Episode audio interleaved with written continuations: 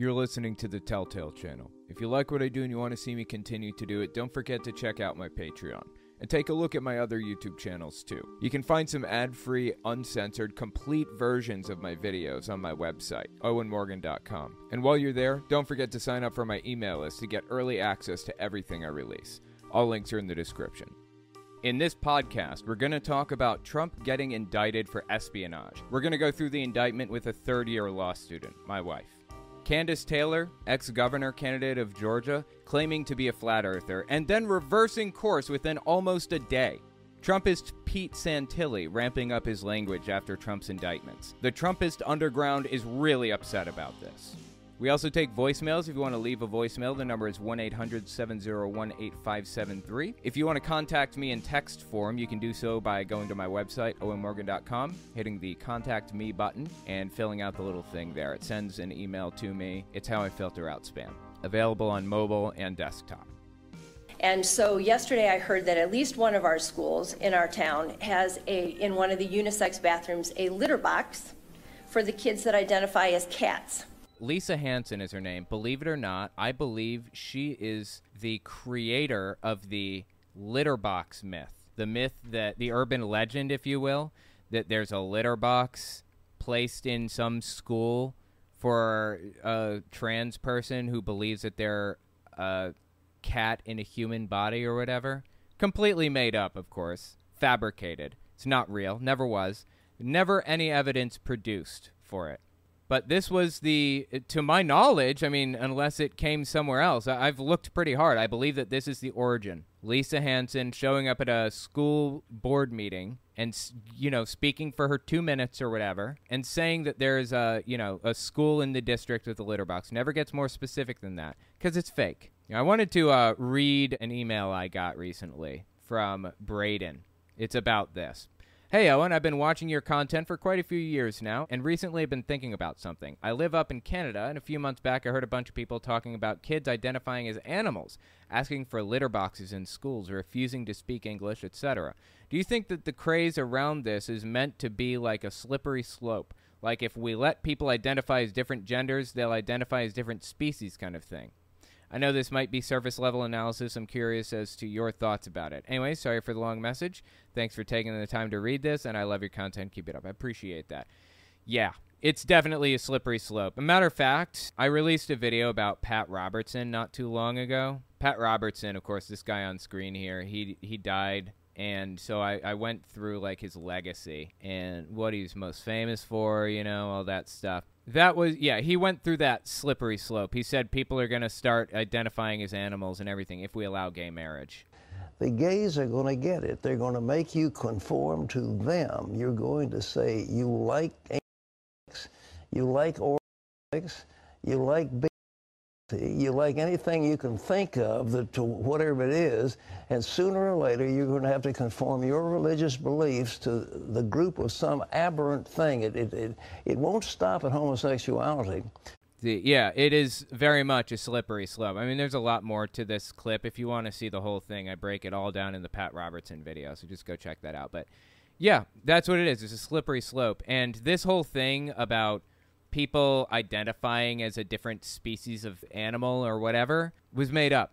It's called otherkin. It's fake. It was made up by 4chan, I think, or 8chan. One of the chans made it up. It's fabricated. Nobody's actually going around claiming to be an animal in a human body, or an animal spirit in a human body. It's not happening. Now, there are furries. These are just people that like dressing up in costumes. You know, there are cosplayers too. People that like dressing up like Zelda characters or whatever. People like dressing up sometimes. That, that it's not like it doesn't have to be a sexual thing. In fact, the percentage of sexual related things with furries is in extremely small. It's like 1% of the furry fandom or the furry world does it for sexual reasons. Almost non existent. It's mostly just because they enjoy dressing up. It's fun. It's hilarious, you know, they have a good time. But, you know, people have to propagandize. They have to spread these slippery slope arguments.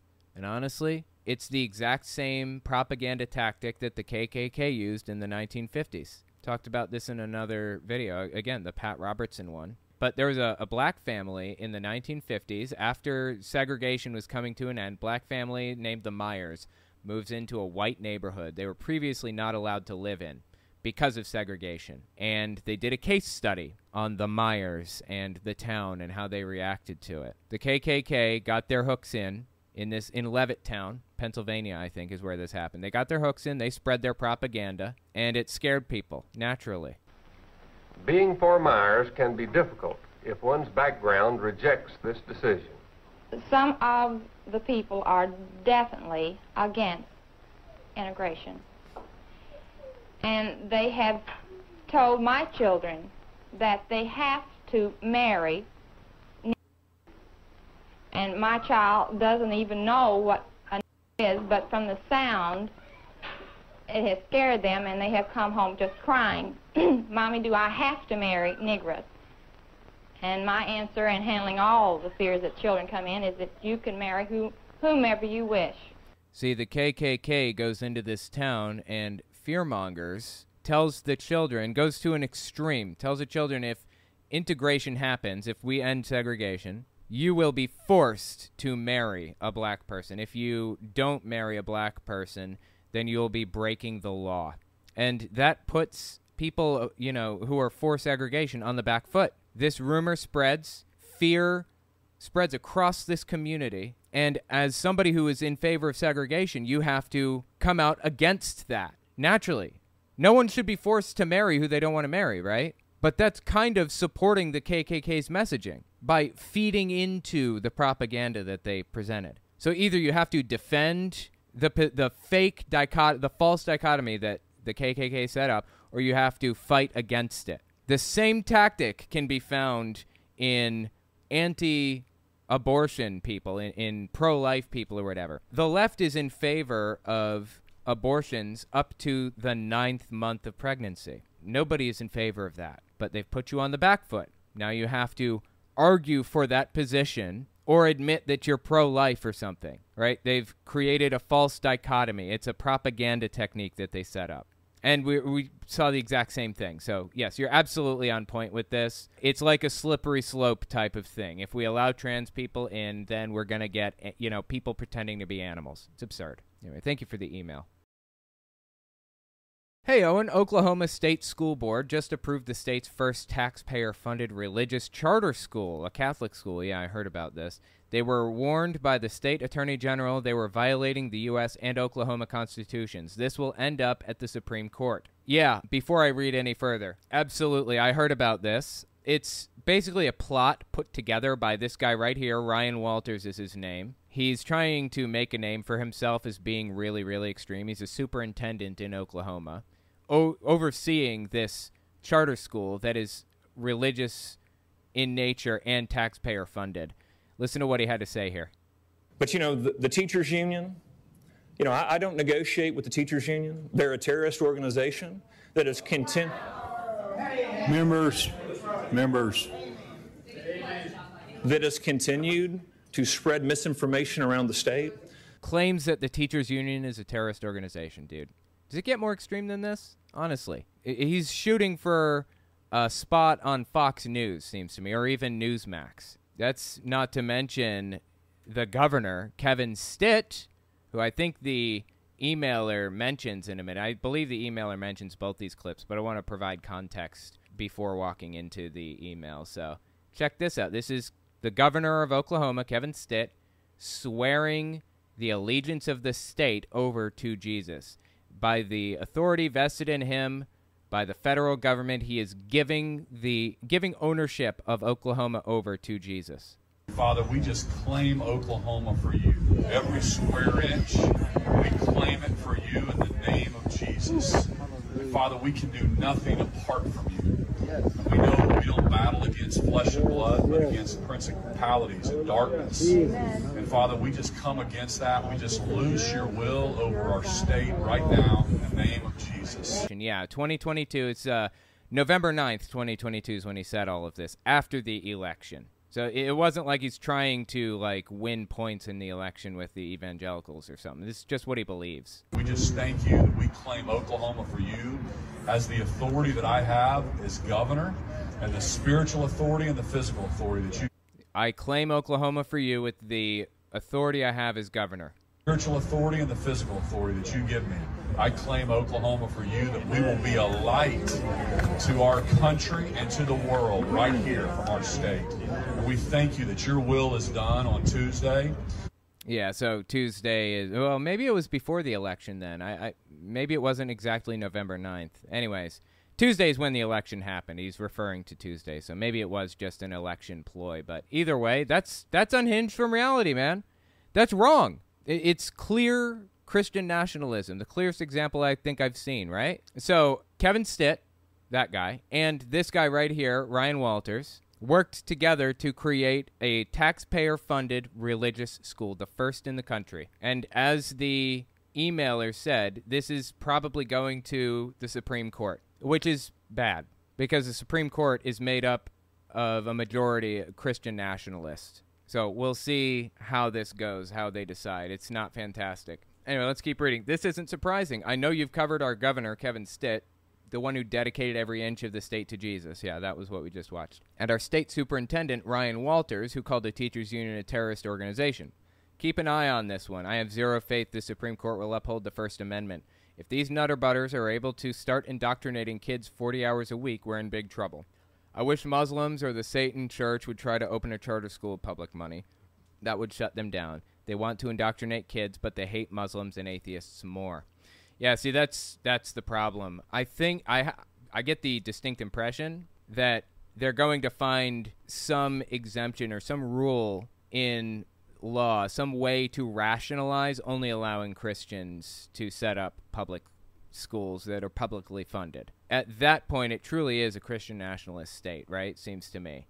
When Christianity is given this opportunity to take pac- ta- uh, to take taxpayer money, but not others, it's just insane, man. Anyway, good luck in Oklahoma. Not fantastic. I do not envy you. Honestly, the U.S. is in a rough spot with Christian nationalism, but I have to tell you, I mean, don't don't feel discouraged by this. Don't feel discouraged. We have the numbers on our side. It's a loud minority of nutcase extremists that are pulling the strings right now and doing this absolutely unhinged stuff. We have the numbers. If people just get out and vote, we will succeed. We will win every single election in a landslide. It's only 10 to 20 percent of the people that believe this insane, unglued from reality stuff. It's just that this 10 or 20 percent are the ones that vote the most because they have nothing else in their life going on. You know, they're retired, they don't have a job, they're taking Social Security or they're taking a pension or whatever. And they just sit at home all day on the internet, discovered Facebook for the first time, and went down a rabbit hole. And now they're Christian nationalist extremists. Or they watch Fox News and they're extremists. They're the ones that vote. We need to get out there and vote. We can out we can override their votes if we just get out there. So don't feel discouraged. Gen Z is getting out and voting in droves. They swayed the election last time. We just have to get out there and do it. This is from John T. I was wondering about one of your videos. Joe Biden was questioned by a reporter about Hunter Biden's involvement, and Joe Biden denied the allegations and then deflected to what Trump did wrong. Yes, absolutely. I remember that one. I'm not sure which video that was, or I would play it, but yeah, a reporter asked Joe Biden about Hunter Biden and if he's going to address it. And Joe Biden said, No, I've never had any business dealings with my son or, or any connection to his stuff overseas. So he answers the question, Joe Biden does. And then he deflects and says, But Trump is, shouldn't be calling world leaders and causing problems for them, or shouldn't be doing this or that or whatever. I don't remember exactly what, what it was he said. And I complimented Joe Biden on his political strategy of deflecting that way. And this this emailer points out that I compliment it when Joe Biden does something politically intelligent or politically savvy or intelligent when dealing with the press, but I show disgust when Trump does it. I've heard you say that doing that is wrong when Trump has done it in the past. When the topic isn't about Trump, it was about Joe and Hunter Biden. Just wondering if you could help me understand the difference. Also, big fan, love your work, appreciate it. You're right. No, um, I, I, I will compliment Trump too. He's very politically savvy. He's very intelligent when it comes to manipulating the press. Now, that's a bad thing. It's damaging to society because he does this slow drip. Trump does. He does something absolutely unglued from reality, and that gets in the news. And when that kind of fades away, he does something else that's completely psychotic. And then that fades away. He want Trump wants to stay in the news cycle 24/7. He wants people to not hear anything except for him, all about him and what he's doing, good or bad. No press is bad press in Trump's mind. That is politically intelligent. It's a good move for him. But I don't respect him, and I don't respect the fact that he's doing it at all because he's doing it for nefarious reasons. Now, in Joe Biden's case, what he did was also deflect, and it was also politically intelligent, just like Donald Trump's moves have been. But I respect the fact that Joe Biden is taking attention away from false information. Donald Trump only spews false information. As a strategy, I respect how intelligent it is, but I still think it's wrong overall. Anyway, thank you for the email. I appreciate it. It's an interesting question. Hey, Owen, this is Jason from Saskatchewan, Canada. I just want to call in and say that, like, the way that the far right uses children, like, oh, we want to save the children, we want to protect children from this and that, blah, blah, blah, blah, but they're willing to pass, like, a bill that is going to legalize child marriage. Yeah, so he's saying the right pretends to care about children and care about their safety and everything, but then they pass child marriage bills. And you, he didn't mention this, but what about the child labor laws that are coming out? They're opening up labor laws so that children can work at younger and younger ages for less and less money. They never cared about children's safety. Think about how disgusting is that. It's really sad. All right, that's all I wanted to tell. Thanks. Bye bye. Yeah, I appreciate that. Absolutely agree. Yeah, it was never about protecting children. It was always about getting their way, getting what they want. And when I say they, I mean the political right. I mean Donald Trump and his sycophants. I mean Sarah Huckabee Sanders, the governor of Alabama or Arkansas, Arkansas, I think, who signed those child labor laws. I mean QAnon trying not to use weasel words here. I'm talking about specific people who use children to their benefit when it's convenient and drop it like a hot potato when it's not convenient anymore. They never cared about it. Anyway, thank you for the uh, voicemail. Hey, Owen Lou from the constant state of Missouri just finished watching the last bit of uh, God's Not Dead, and I really was kind of upset. You point out that it was hit and run, but it was a time for celebration, so it was clearly a hit and run for Jesus. And that's a good thing, I, I guess. Maybe. Thank you, Lou. I appreciate the uh, voicemail. Yeah, give a little context here. If you've never heard of or seen God's Not Dead, it's a Christian propaganda film that I talked about. I went from beginning to end, the entire movie I watched on my Telltale Unfiltered channel. And at the very end of the movie, this evil atheist gets hit by a car, deservedly so, right? Because he's an atheist. And then it, you know, there's a pastor there, a kind-hearted, nice pastor who loves everybody, oh, except for gay people. They don't bring that up. That's irrelevant. So there's this pastor in his car nearby and sees this evil atheist get hit by a car, and he gets out, and the evil atheist looks up in his dying moment says, "I love Jesus. I didn't have time to dedicate my life." And the pastor says, "That's okay. I can I can baptize you now. It's raining. We have water here. So just swear your allegiance to God, and I'll baptize you. You go to heaven. Just like that. So, anyways, Lou is pointing out that it was a beautiful moment because this, this evil atheist was going to heaven. Sadly, that's how a lot of evangelical extremists view it that it's a good thing, that death is desirable, seemingly. I mean, this is, by the way, the exact mindset that led to the 9 11 hijackings. People believing that it's preferable to be in heaven, and this is a straight shot to heaven. They convince children to strap bombs around themselves, to walk up to soldiers and hit a button because they'll go straight to heaven. They're doing something good in favor of their religion. It's fundamentalism, it's extremism, and it leads to absolutely disturbing results. So you're absolutely correct on that point, Lou. I appreciate the voicemail it is about as disturbing as it gets to see people endorse that type of thing or portray that type of thing that the the movie did. Fascinating movies, by the way. I covered God's Not Dead 1 and 2, and I intend to do 3 and 4 at some point. But uh, yeah, we'll see how it goes. Anyway, yeah, let me know what you think about it in the comments. Thank you so much for the uh, voicemails and emails, everybody. We should probably be watching for Jared Kushner trying to flee to Saudi Arabia. Uh, yeah, I would say so. Absolutely. Dude got $2 billion from Saudi Arabia. $2 billion. What the hell did he do to get $2 billion? You know how long it takes to count to a million? If you count one every second, it takes 11 days. You know how long it takes to count to a billion? 31 and a half years. That's the difference between a million and a billion, to put it into context. Jared Kushner didn't get a million dollars from Saudi Arabia. Inexplicably, what did he get it for? It wasn't a million dollars. Wasn't 10 million. Wasn't a 100 million. Wasn't a billion. It was 2 billion dollars from Saudi Arabia. For what? What did he get $2 billion for? People don't just give away $2 billion, okay? You know how many billionaires there even are in the world? There are 2,640 billionaires in the world. And one of those 2,640 billionaires turned Jared Kushner into one of them. Used to be 2,639, now it's 2,640. Because one of those 2,000 billionaires gave Jared Kushner enough money to qualify to be on that list. What did the president's son in law give to Saudi Arabia to receive so much money it would take somebody 61 years to count if they didn't sleep or eat or use the bathroom through it? 61 years. What did he do for them? One can only speculate.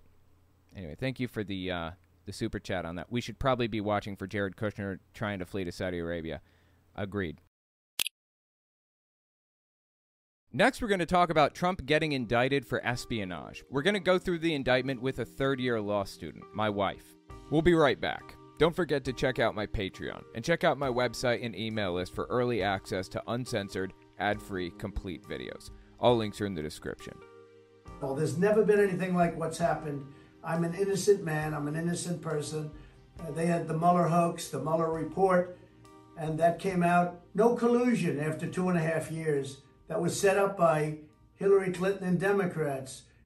This dude is still talking about Hillary Clinton and Democrats like all these years later. How long has it been since Hillary Clinton has been like the focus of politics in the US? Honestly, 8 years maybe? So if you didn't hear, Donald Trump has been indicted again, except this time it seems to be really serious. It's about the documents, the classified documents that he took home with him after he left. They were the highest level of security and he stole them from the White House, refused to give them back is a big thing. So we're going to take a look at them, and we're going to bring a third year law student in to talk about it with us. Uh, the annotated version of the classified document indictment. The third year law student is my wife here. This is Rose. So, anyway, she's going to be helping us in just a minute. But before we talk about the indictment specifically with Rose, we're going to watch a reaction to Donald Trump being indicted. Like one of his followers is absolutely losing his mind. So let's watch this video. This is Mark Levin on Fox News melting down over Donald Trump being indicted on this documents case. By the way, this documents case is serious. This is real. Okay, people get 20 years in ADX Florence Supermax for what Donald Trump did. No joke. This is real. So let's listen to Mark Levin downplay it and talk about how it's not a big deal and the Democrats are just doing a witch hunt and all this stuff. Check this out early June 2023. They're throwing all these process crimes and all these crimes that grow out of the criminal investigation against Trump. He thinks this is a process crime, apparently. What did he do with the documents? Did he sell them to the enemy? No. Hey, you don't know that. That's the problem. We have no idea what he did with the documents. Actually, we do know what he did with them. He stacked them up in his bathroom so people could sit on the toilet reading them like a shampoo bottle. That's what he did with the documents. So, anyways, I mean, there's a real picture of this. Seriously. Anyways, yeah, this guy's melting down and trying to make light of this when this is actually a very serious situation. That's why we have an Espionage Act, not the trick of a president. What did he do? Did he burn them all? No. The government has all the documents back. Mm, I don't think they have all of them. I could be wrong on this. Do you know anything about this, Rose? If they have all the documents, did they recover all of them? I think they recovered most of them. I think some of them were flushed down a toilet. Yeah, yeah, that's what I heard too. 10 to 15 times flushing that toilet because those documents wouldn't go down. Seriously, this is like ridiculous. The, this whole situation is absurd. So there is no violation of the Presidential Records Act at this point. But they throw the book at him. They go after his attorneys. They make them testify. They're attorneys under the crime fraud exception to attorney client privilege. That means he didn't have due process. Okay, there's an exception to what? What was it? Uh, the crime fraud exception to attorney client privilege. There, you know, that's not a uh, a violation of due process. Do you have any insight on this, Rose? I mean, it, it's pretty much true. Like, if you know that your client is going to be committing a crime or is using like what you tell them to commit a crime, you kind of have to report that. Otherwise, that that's not great. So, yeah, that's not a violation of due process. That's the client or that's the lawyers just trying to make sure they're doing everything above board the way that they're required to by the ethics board and their, you know, state board. Right. So, from my understanding, there are an absolutely absurd amount of ethics that lawyers have to follow. There are ethics classes that you have to take. And if you violate some of these ethics, you lose your right to practice law. You get you, your bar license yanked. I mean, this happened to Rudy Giuliani, right? So, from my understanding, what Mark Levin is talking about, bringing it back to Donald Trump, as soon as the indictment dropped, Donald Trump's lawyers quit. Two of them quit on the spot when they read the indictment. That should tell you something about how real this is. Okay, he's paying them obscene amounts of money, no doubt. How much are they making? Millions of dollars a year to work for him, right? And the prestige involved in this. Even if they lose the case, their names are going to be tied to this for the rest of their lives, right? And that's prestigious. But when the indictment dropped, they quit. That should tell you about how serious this is for Donald Trump right now. This is no joke. His own lawyers were being subjected to interrogations, and they had hundreds of in uh, person people testifying in front of grand juries. The, the gall. Hundreds of people testifying, you say. Can you imagine? Thousands of collections of documents for what? For what? And they indict him today? They indict him today in Miami? All of a sudden it's in Miami? All of a sudden we have a Florida grand jury because the moron in Washington figured out that there are venue issues. That Dude, I have no idea what he is talking about right now. Venue issues? Does this make any sense to you? Yeah, so there was grand jury was actually in Washington. Um, Cuz it's a federal charge. Yeah. And then they indicted him in Miami because that's the easiest place to have the case. You know, everything that everything related to the crime occurred there. All the witnesses are there. All the evidence is there. Trump's there. That's trump's home state. Like it only makes sense to have it there. Otherwise had they brought it in washington it could have been dismissed under a doctrine called forum non conveniens which is basically latin for this isn't a convenient forum and it wouldn't be yeah that makes sense i also heard that Judge Aileen Cannon is going to be the judge overseeing this case in the, the early stages. Now, if you if that name sounds familiar to you, it's probably because Aileen Cannon was the judge that appointed a special master to Trump's last case. I mean, the last time, I think it was the documents case actually, originally. She very obviously showed favor to Trump originally. It showed bias in his favor, it seems to me and pretty much everybody else. It is a subjective thing, but it seems like she sh- she showed favor. And the feds, I guess, sent the case to her on this indictment. I found that interesting. There's no way that she could possibly, seems to me, dismiss this without it raising obscene red flags. And there are like steps you can take after that if she were to dismiss it. it it's just not going to happen, from my understanding. And we have a Florida grand jury because the moron in Washington figured out that there are venue issues. Who's the moron in Washington? Is that supposed to be Biden? Biden's unconnected to this entirely. That could lose him his case. Uh, maybe the the moron in Washington is supposed to be Jack Smith. The dude's not a moron. The dude prosecuted war crimes in The Hague for a while. Okay, he's not a nobody. This is Christina Bobb. She's on Right Side Broadcasting Network, RSBN, a lot. And she was also one of Trump's lawyers. I, am not sure if she still is, if she quit. Is a civil lawyer, not a criminal lawyer. So she's a public figure and a civil defense lawyer, I guess, or whatever. Anyway, she's now just a straight propagandist for Donald Trump. This is her reaction to the indictment dropping. Again, no excuses for this. Trump is in real trouble here. Like I said, people spend 20 years in supermax prisons for what Trump did. Early June 2023, this is what Christina Bobb had to say. I don't think he's going to get convicted. I don't even know that this indictment is going to survive, quite frankly. It completely disregards the law. So, uh, just completely absurd. Uh, no basis to any of this. So, I'm not even considering that at this point as something that we need to be concerned about. Donald Trump's going to win the presidential election. He's going to be the next president of the United States, unless Joe Biden gets impeached and there has to be someone between Joe Biden and Donald Trump. Donald Trump is going to be the president of the United States again. I'm not worried at all about jail time or any cr- potential criminal convictions. None of it. Well, that's fascinating to me because Trump's own lawyers seemed pretty worried about it, or they wouldn't have quit the moment it dropped, seems to me. Just putting it out there. None of it. it this is all, mm-hmm. quite honestly, and Jim, you and I have been talking about this for years now. This is election interference. That's what this yeah. is. They're trying to influence the election. And there's the propaganda, right? You know, back in 2016, you guys may not remember this. I, I was barely paying attention at the time. I was just getting into politics.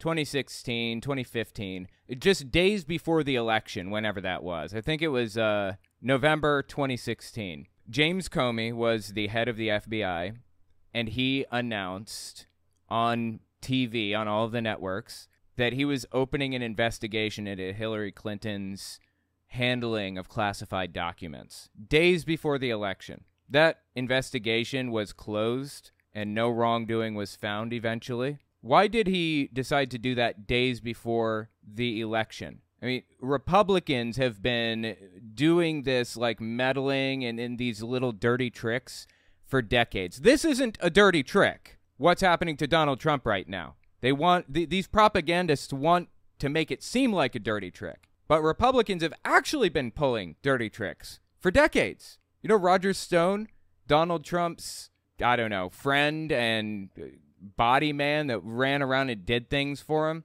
communicated with the Proud Boys for him. You know, Roger Stone got his start with Richard Nixon. And at the time, back in the 60s or whenever this was, he donated $10,000 to, I think it was Nixon's political opponent, in the name of Socialists for America or something like that. Got the receipt and slipped the receipt to the news. And suddenly, it's all over the news. The opponent of Nixon is a socialist because socialists are donating to him. That's the kind of dirty trick that Roger Stone used to pull and is still pulling to this day.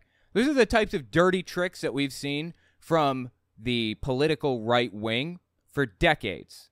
And I don't want to play this both sides thing, like both sides are, are dirty, both sides do all that. No, it's not like that. The right, the, the political right, conservatism in the United States has been obsessed with dirty tricks for decades. Are there some scumbag Democrats? Absolutely. Scumbag Republicans vastly outnumber scumbag Democrats. So, anyways, we're going to take a look at Donald Trump's reaction to the indictment in a second, but let's just let's take a look at the annotated indictment here. This is on New York Times. I'm just going to scan through. If there's anything specific that you want to point out, Rose, then let me know. Do you want to hit this or do you want to go down further?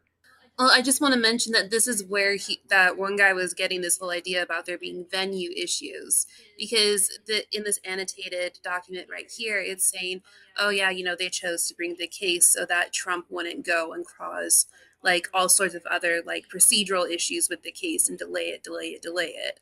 You know, that that's all it would be. He wouldn't be losing the case because of improper venue. It'd just be a massive headache for the lawyer's procedural. Got it. Really interesting. I mean, I assume that Donald Trump is going to pull every dirty trick in the book to delay this and cause problems and trip up the case.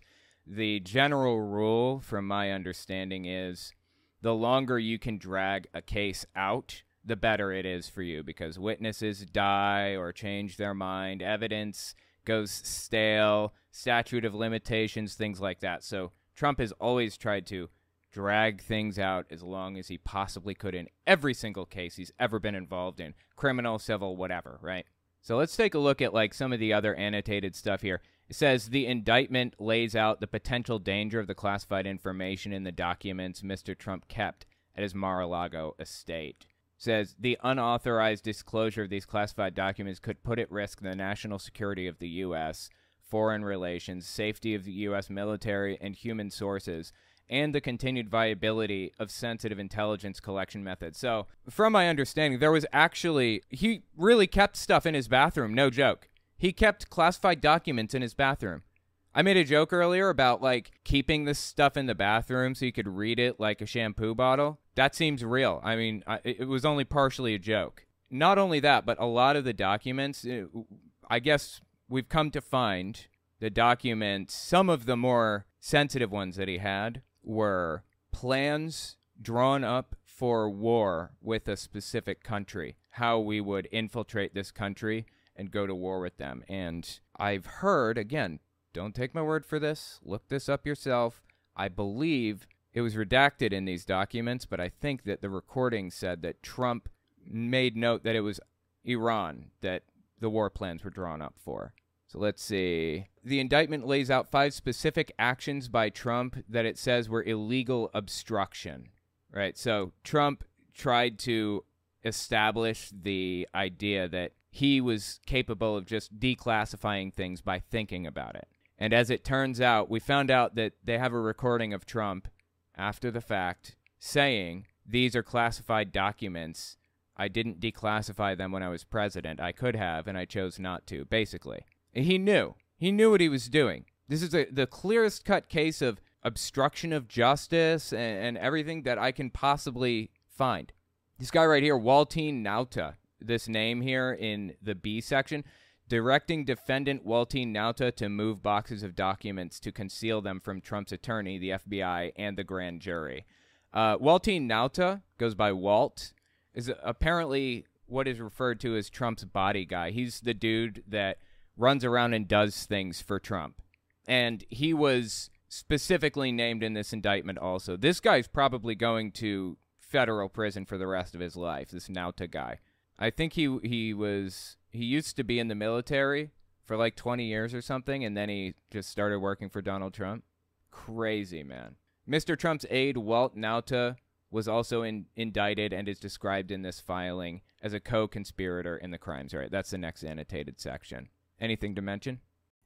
Oh yeah, um, quite a bit. So I with with this, it's very interesting how meticulous this entire indictment is. Like it's making an incredibly strong case that Trump committed a crime under the Espionage Act, specifically 18 USC section 793 subsection E, I believe what it is and that first annotated section that was it, that was what it was talking about. It was like your first introduction to these charges right? So to be charged with a crime you talking about this section here? On oh, screen? uh, further uh yes right there. We're good. Okay. so under under this crime there are five elements that the prosecution needs to prove beyond a reasonable doubt which that that's hard to do. Like you that is incredibly difficult to do. So, there are five elements to this. You have to know that the information was related to national defense. You have to know that the people that you disclosed the information to weren't supposed to have it. Then you also have to prove that what the defendant was doing what they knew was unlawful. And they had reason to believe that that information could be used to injure the United States, and they intended for that injury to happen. That's what that first element was laying out that these documents, they weren't just like, you know, the soup, soup of the day in the White House. They were very serious documents that could lead to actual injury to the United States, and also establish that Trump knew that too. So, those are two elements right there that you already have taken care of. And this just, the rest of the indictment just goes on and establishes all the other elements for this and for obstruction, um, 18 USC subsection 1519. Now, what's interesting with Mr. Nauta is that he's being described as a co conspirator. That is very, very serious. When you're a co conspirator, that means that the prosecution is attempting to prove you had an agreement to break the law with the other person. So in this case, they're saying that there was like an actual agreement between these two to obstruct justice, to commit violations of the Espionage Act. And that would make Mr. Nauta liable for everything that Trump did and vice versa. Does it mean that they're most likely going to get the same sentence, you think? It, it depends because they could have charges outside of that as well. But it's basically making their job a lot easier if they can prove a conspiracy, the prosecutions, because then once you have one person's case um, all taken care of and squared up, then the other person is automatically liable for it. You don't need to do any extra work. I believe it's called the Pinkerton rule under crim law. I have to Pinkerton, that's super interesting. That there's a history behind that name. Yeah. So, but you know, we won't get in too far into that, but yeah, it's very interesting. They're specifically pointing out that these two were conspir- conspiring together. That is very, very legally significant. That's interesting. And something else to make note of here this is very unprecedented. Um, to have a past president indicted on crimes like this has never happened in U.S. history. And so we don't really know exactly what's going to happen. A lot of this is speculative about what, you know, what's going to happen to Donald Trump. We honestly have no way to know if he's going to get the same sentence as Nauta or anybody else. We have no idea. But I think that I, I I feel like it's safe to say if it was just a normal person, two normal people that were not previously a president, I think it's safe to say in this case both people would likely get the same sentence since they were co-conspirators. Do you think that's safe to say or no? I don't think anything's safe to say when it comes to legal system. If we're going to be honest, you know, it could it, it, it can depend on what the judge had for breakfast that day, what kind of sentence someone's getting, but they'd probably receive something similar. It again, though, it's hard to say. It's a giant. It depends. Sorry, I was taking a sip of my coffee there for a second. Okay, interesting. So I just want to scroll down and look at uh, just a little bit more of this and see if there's like anything else that sticks out. So it's kind of detailing, I, I, think it was 37 different indictments, right? 37 different charges against the guy, from my understanding. Oh my God, look, they have pictures here. Look at these pictures. This is in his grand ballroom, I think. He has two different ballrooms. This is the big one. Just documents sitting out here. This is nuts, dude. The indictment includes a photograph showing that some of the boxes Trump had taken from the White House were stored for a time in a ballroom in Mar a Lago where guests had access. And we know for a fact that there were Chinese and Russian spies that were trying to get close to Donald Trump and get into Mar a Lago to be close to him, just to be there. What did they see? What did they uh, did they have an opportunity to peruse, to walk around on their own? Did they have a chance to glance around? I mean, they, he stored him in a bathroom. He stored him in the ballroom. Really? Here, here's a picture of them in the bathroom. Again, people sitting on the toilet reading them like a shampoo bottle. Seems to me. I like to imagine that Trump was in there on Truth Social, just scrolling through until his butt went numb from the toilet seat and glancing up every now and then and basking in the glow of his quote unquote papers, as he called. Yeah, his yeah, basking in his classified documents. A- again, these documents, some of this stuff was top secret SCI. That's like need to know stuff. This if this stuff got out, people would die. We have spies and uh, informants and stuff in all kinds of different countries. Russia has them in the U.S. China has them in the U.S. I'm sure we have them in China. We have them in Russia. Some of these documents are so sensitive. I mean, we don't know what was in them, but they are so they are the same level of sensitive as the documents that contain names of spies in other countries. Trump having them out like this could get people killed, and likely did. So this is real. What he did. This is real.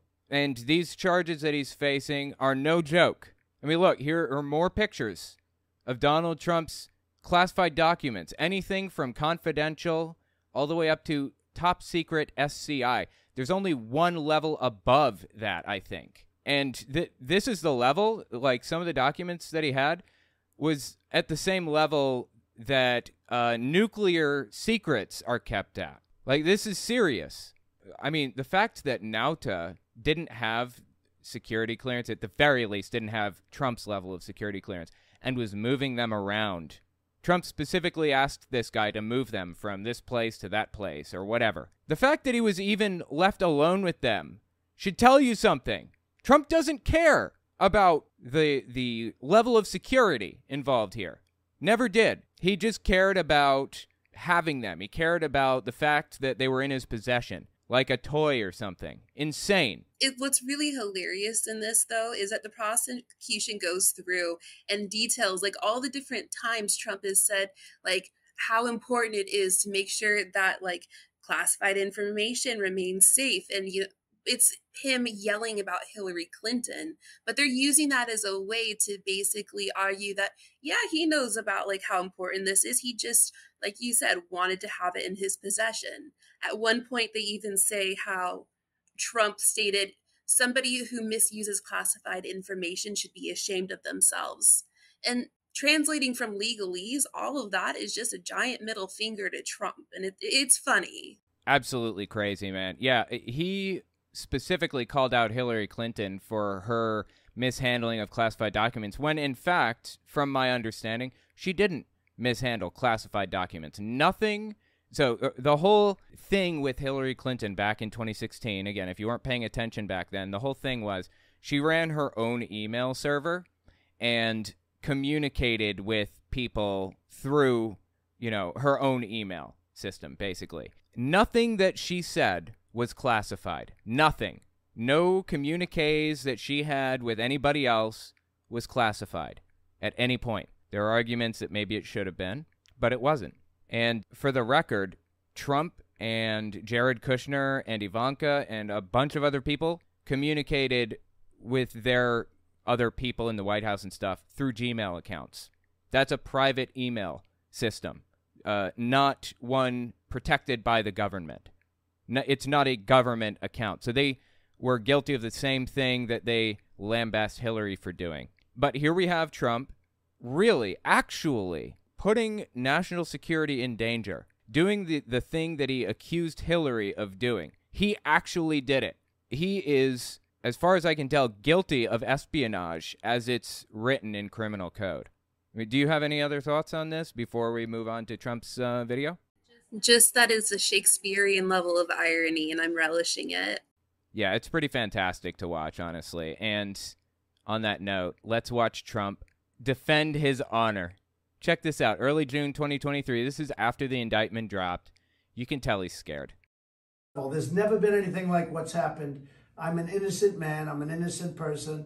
Uh, they had the Mueller hoax, the Mueller report, and that came out. No collusion after two and a half years. So that's false. I just want to point out what he's doing here. This is important. He's using keywords, loaded language, and cliches in an attempt to link things together in his supporters' minds. When they hear Mueller, they don't think about Donald Trump actually being guilty of colluding with Russia, which is actually what the Mueller report said. It said he was colluding with Russia. They don't think about that. They think about the next key word in the phrase, no collusion. Mueller is linked with no collusion in their head. He uses these key keywords and repeats them over and over and over again. And anytime he knows he has the spotlight, like immediately after an indictment, like right now, this, or after he was indicted for the hush money payments uh, with Stormy Daniels in New York. After that, the news is paying attention to him. And he knew that. So he used it as an opportunity to propagandize. Why is he talking about Mueller and Russia right now? Why is he saying no collusion? There's no reason to talk about that. He's using this as his opportunity because he knows all eyes are on him to spread his propaganda. He's always done it this way. He's a, a master manipulator of the media. Well, keep listening here. No collusion after two and a half years that was set up by Hillary Clinton and Democrats. Why is he still talking about Hillary Clinton? Seriously. But this is what they do. This is what they do so well. If they would devote their energies to honesty and integrity, it would be a lot better for our country. They could do Wow, uh, dude. Okay, why is he red? I'm just curious. I'm sorry. Look, I don't like making fun of people's appearances. I don't do that, okay?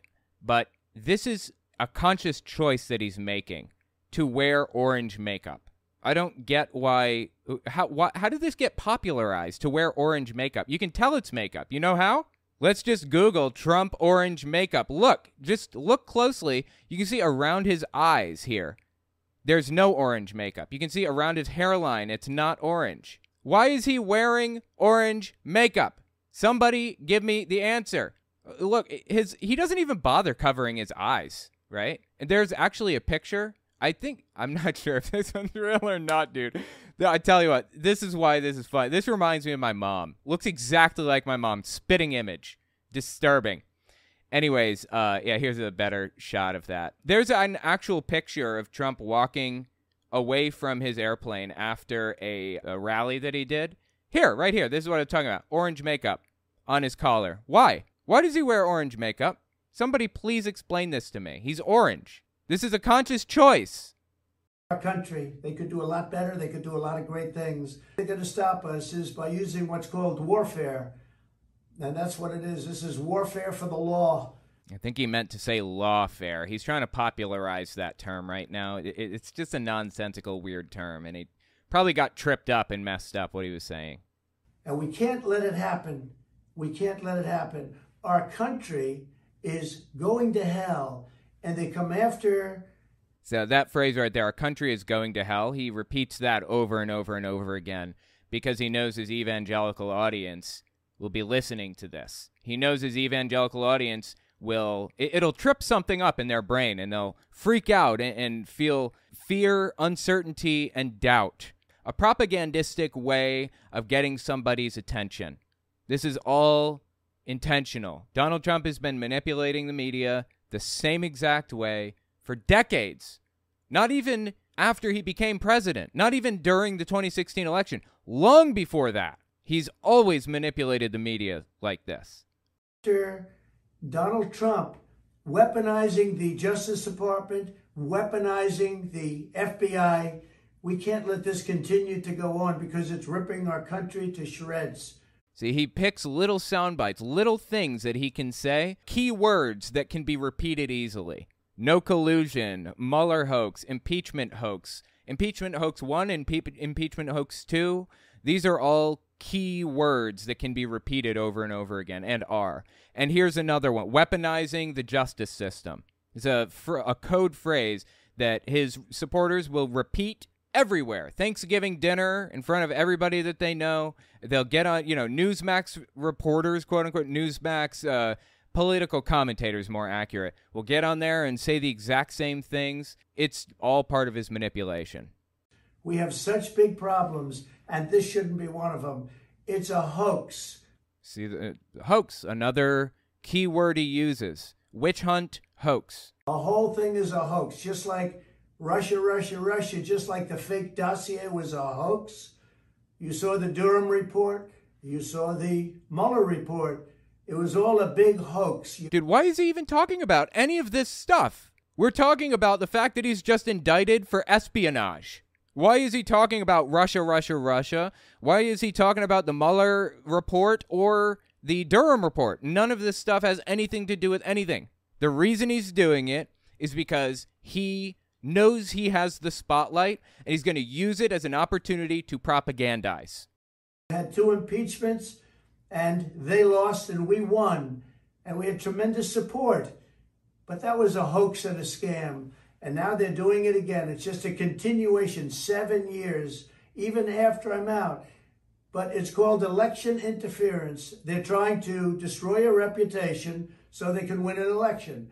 That's just as bad as doing any of the other things that have been done over the last number of years, and especially during the 2020 election. Dude, I feel like he just rambles. So I just want to tell you, I'm an innocent man. I did nothing wrong. And we will fight this out just like we've been fighting for seven years. It would be wonderful if we could f- devote our full time to making America great again. And that's exactly what we did. But now. Well, what happened? America isn't great, I guess? I mean, this is actually kind of amusing because Trump had a little bit of a conundrum in the 2020 campaign that he ran. How can you possibly put Make America Great Again on anything? You were in charge for four years. The Senate and the House belonged to Republicans. How can you possibly put Make America Great Again on anything? How can that be your slogan when you just had complete control of the government? I thought it was great. What happened? I thought you were going to make it great. You had your opportunity, you had your shot. And here we sit, supposedly a wrecked America in this guy's mind. You know that he has been running campaign ads against Joe Biden, Donald Trump has. And he's showing like protests and, and, you know violence and police brutality and all this stuff and saying this is Biden's America when it's actually Trump's America that he was showing. He was showing things that happened during his term. There is no sense of hypocrisy with this guy. There's no sense of principle or anything. Like this guy doesn't understand the meaning of the word hypocrisy seemingly. Again, our country is in decline. We're a failing nation and this is what they do. I'm an innocent man. We will prove that again. Seven years of proving it, and here we go again. Very unfair, but that's the way it is. I just want to thank everybody. We are doing something very special for our country. We're putting America first. I always put America.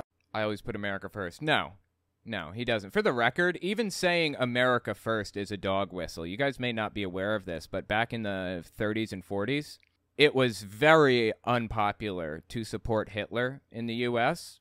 In fact, I don't know, it may have even been illegal to support people who were not allies of the United States. I don't know. There were weird freedom of speech laws back then. So somebody created, I think Lindbergh, maybe Charles Lindbergh or something, created the America First Party. And the point of the America First Party was effectively to do whatever it was that Hitler wanted to encourage the United States to pull out of World War II, to not get involved. America First is a thinly veiled dog whistle, honestly. It's like a dog foghorn where he's screaming white nationalism. He's screaming right wing extremism when he says that kind of thing America First. And uh, that unfair thing, honestly, the dude who's born with a silver or even a platinum spoon in his mouth is talking about how unfair things are. Give me a break. Do you have any thoughts, Rose? Honestly, I find it hilarious. Uh, you know, there's lots of things about this I find hilarious, but he's repeating over and over how innocent he is, how there's no way that they're ever going to find him guilty, priming his audience to think that no matter what comes next, you know, he truly was an innocent man. And then you look more at the indictment and you look at some of the meetings that he had with people. And at one point, he pulls out like some classified information, shoves it into um, someone's face and says, Look, this is secret. Look at this. I'm not supposed to have this. Like, you're a moron. Yeah, it's absolutely insufferable and absurd and embarrassing. And I, I, I just wish that we would live to see the day when Trump supporters wake up to this. The sad fact is, Heaven's Gate, this old cult that existed from uh, what the 1970s to the 1990s, they all checked out together. There were 39 of them that checked out together. In 1996, I think March 27th, 1996. Let's see how accurate that was. Yeah, March 26, 1997. I was right. This is their website, really, by the way, all the way back from 97. This group had 39 people that were active believing members, but over the years from the 70s to the 90s, maybe 100 people or 150 cycled through in and out of this group. It came to the point where they were ready to all check out together, and they did.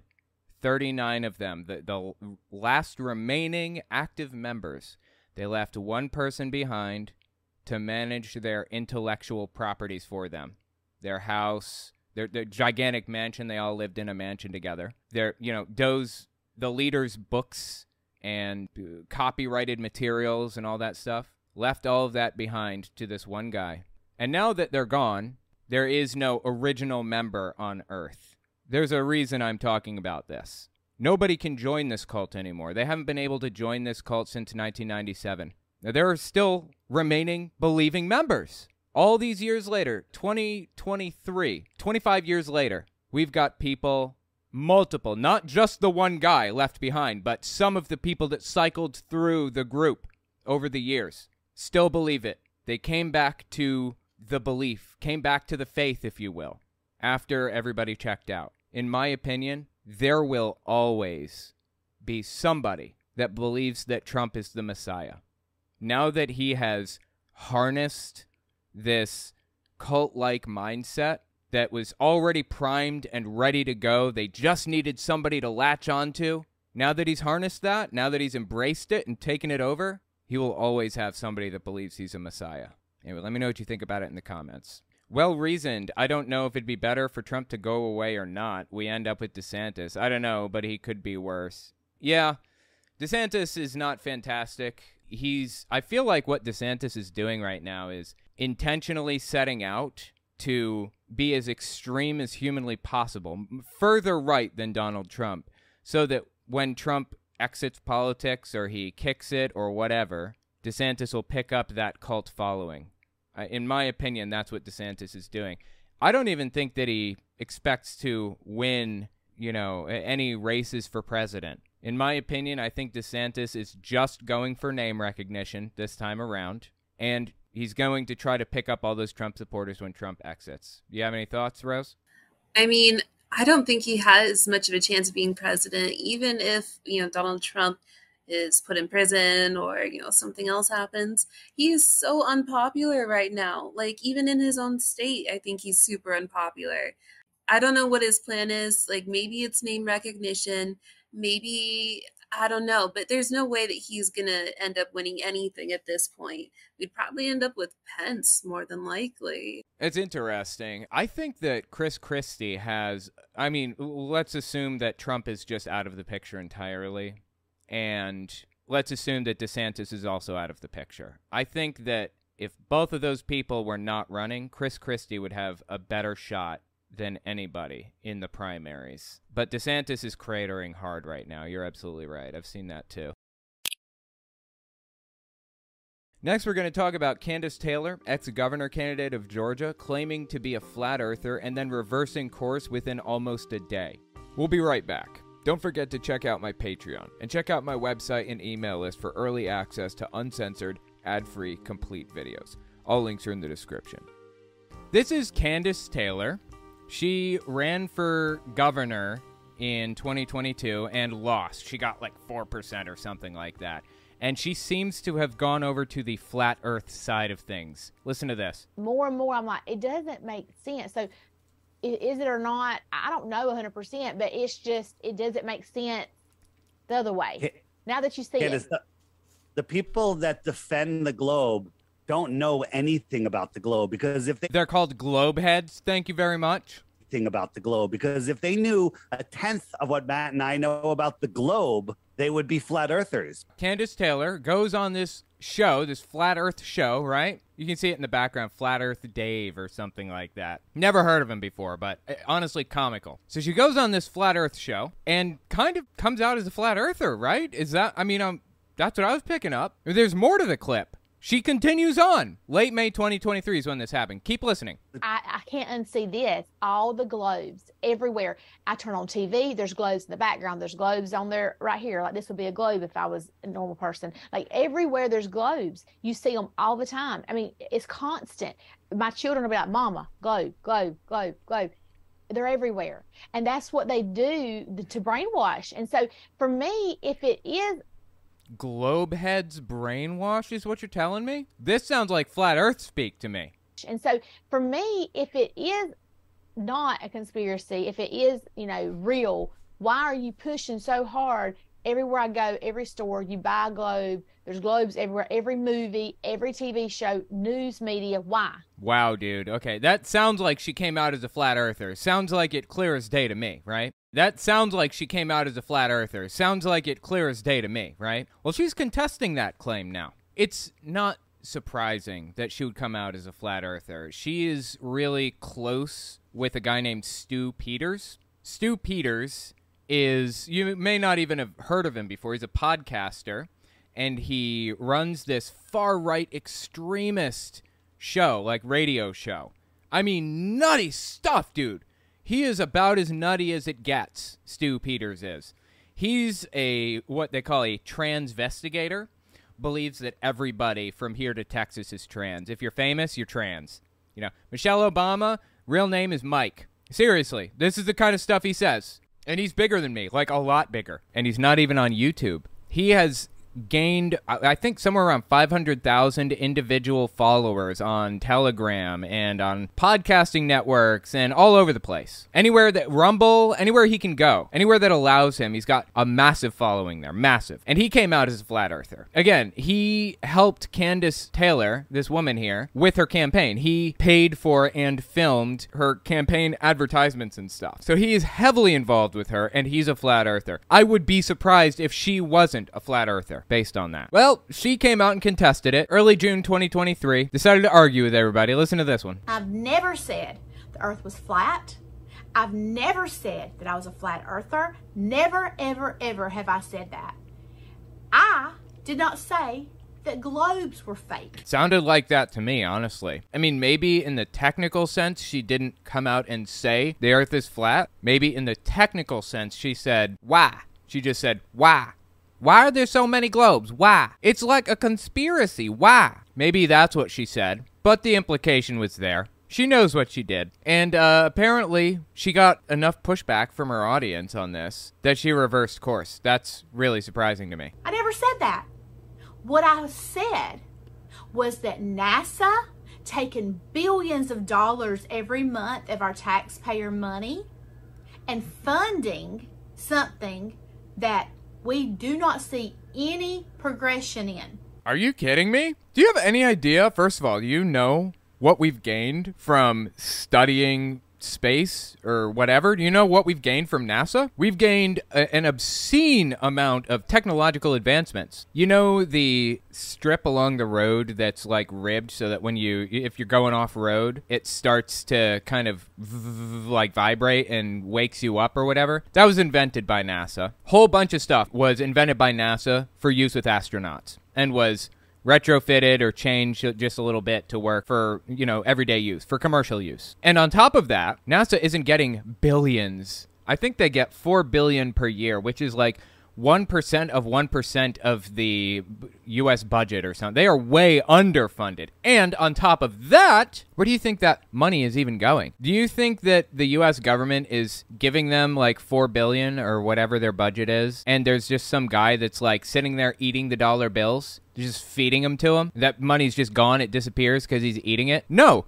NASA as a, you know, an organization is spending that on the economy. They are paying employees who then get their paychecks and pay mortgages and uh, buy a drink at a bar and buy baby clothes and diapers and whatever else. All of the money, they're not like putting $4 billion literally into a rocket ship and then shooting it to the moon and then unloading it on the moon and flying back. That's not what's happening. All the money that's used at NASA is circulating back into our economy, giving our money what's called velocity, improving our economy. So not only does the money spent on NASA lead to technological advancements, but it also stimulates the economy massively. I forget what it is. Uh, there's a metric that tells us which programs give us the most bang for our buck. What do we get the most out of? I don't remember what the statistics are, the numbers are now. Something like every dollar we spend on NASA, we basically get like $2 back in economic growth and technological advancements and stuff like that. It's the same with green technology. If we switched over 100%, the world switched over to completely renewable resources, wind technology, solar farms, electric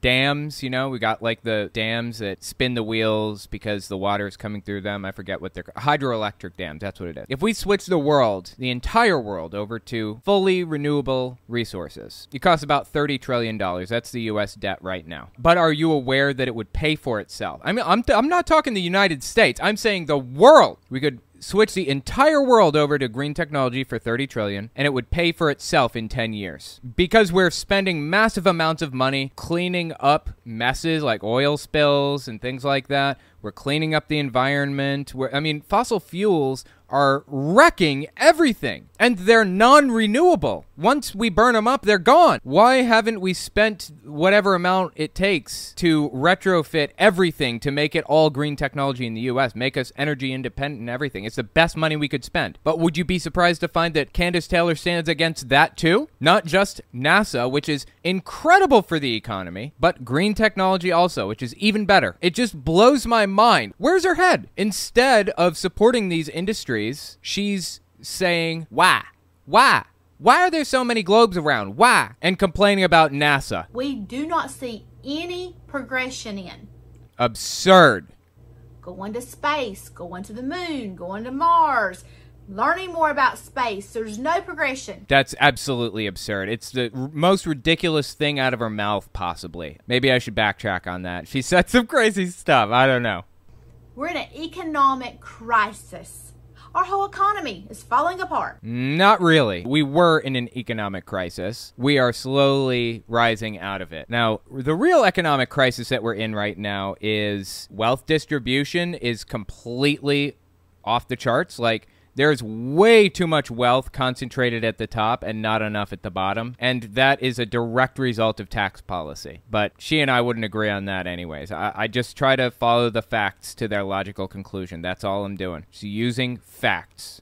And we're sending billions of dollars to NASA, which I now believe I hit a nerve. I hit a nerve, and it is crazy the amount of people that are conservative Republicans who are listening to the left agenda. So the globe is the left agenda. Interesting. If you believe if you're a globe head, then you're left wing by definition. You know, I don't know if you guys knew this, but forever ago I did this whole breakdown of this flat earth curriculum, homeschool curriculum. I bought it on Etsy. Somebody was selling a flat earth curriculum on Etsy. Dead serious. And I covered it on my channel like forever ago. It's on my main channel, Owen Morgan. If you want to, I just like I go through the whole thing on there. This is just like a quick glance through. What does this unit cover? This unit includes basic knowledge of geocentrism and biblical cosmology.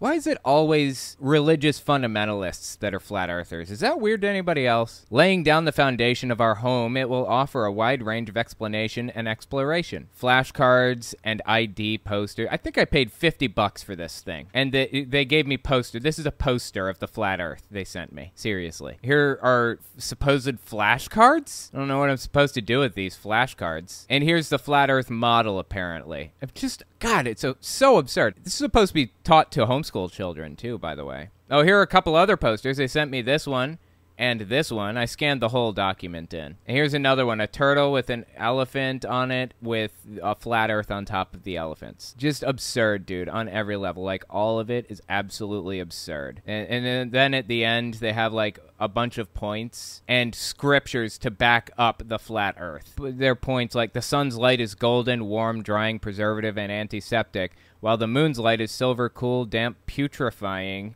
and septic. Sunlight and moonlight are unique and clearly have altogether different properties. What? So, anyways, yeah, I, I covered that if you want to see it on my channel. It's just, God, dude, flat earthers are something else. And apparently, globe heads are exclusively left wingers. Open your mind, people.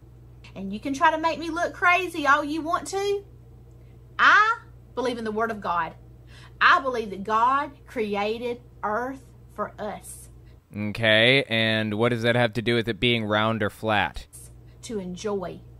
I don't know all the things about the solar system and I don't want to know.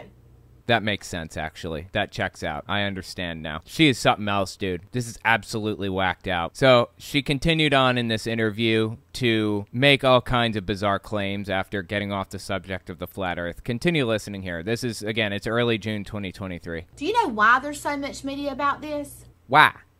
Because they're terrified of you.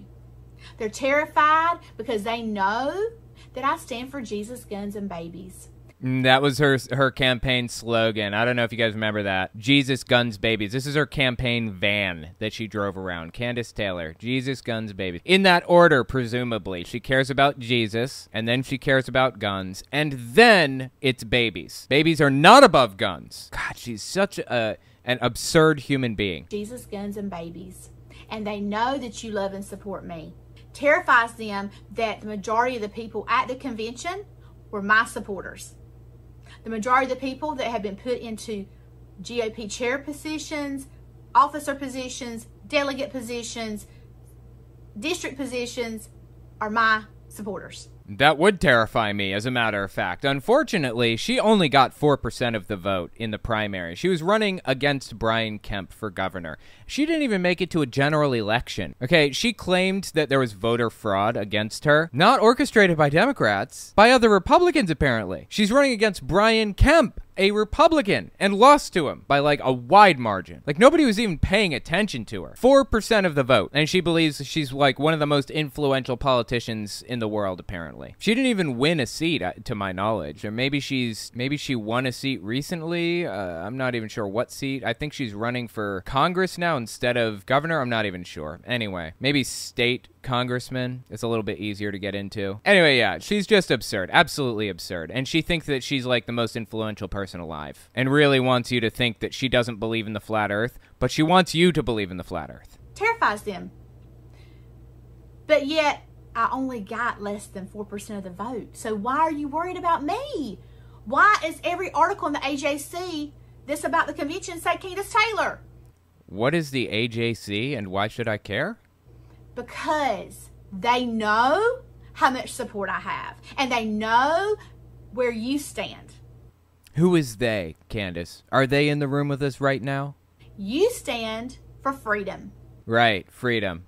Definitely. And the flat earth, right? God, she's absurd, dude. Everything about this person is absurd. Yeah, before the flat earth was her big pet issue, it was the Georgia Guidestones. That was her big thing. She believed that the this is a big monument. I don't know if you guys have ever heard of this, but here, this is a picture of it. Georgia Guidestones. It's one of her campaign ads that she ran. This was funded, this campaign ad was funded by Stu Peters, this gigantic podcaster. Her big thing was to demolish the Georgia Guidestones. It's just a big monument that acts as a calendar and a guide to help rebuild civilization in the event of like a nuclear war or something like that. It's kind of like a Stonehenge, like Georgia Stonehenge or whatever. Like, who cares? It's just a tourist attraction. Well, she believed that it was satanic and that it stood for eugenics and all kinds of just. God, absurd stuff. So she propagandized about the Georgia Guidestones for months and months and months, maybe even years, till the day finally came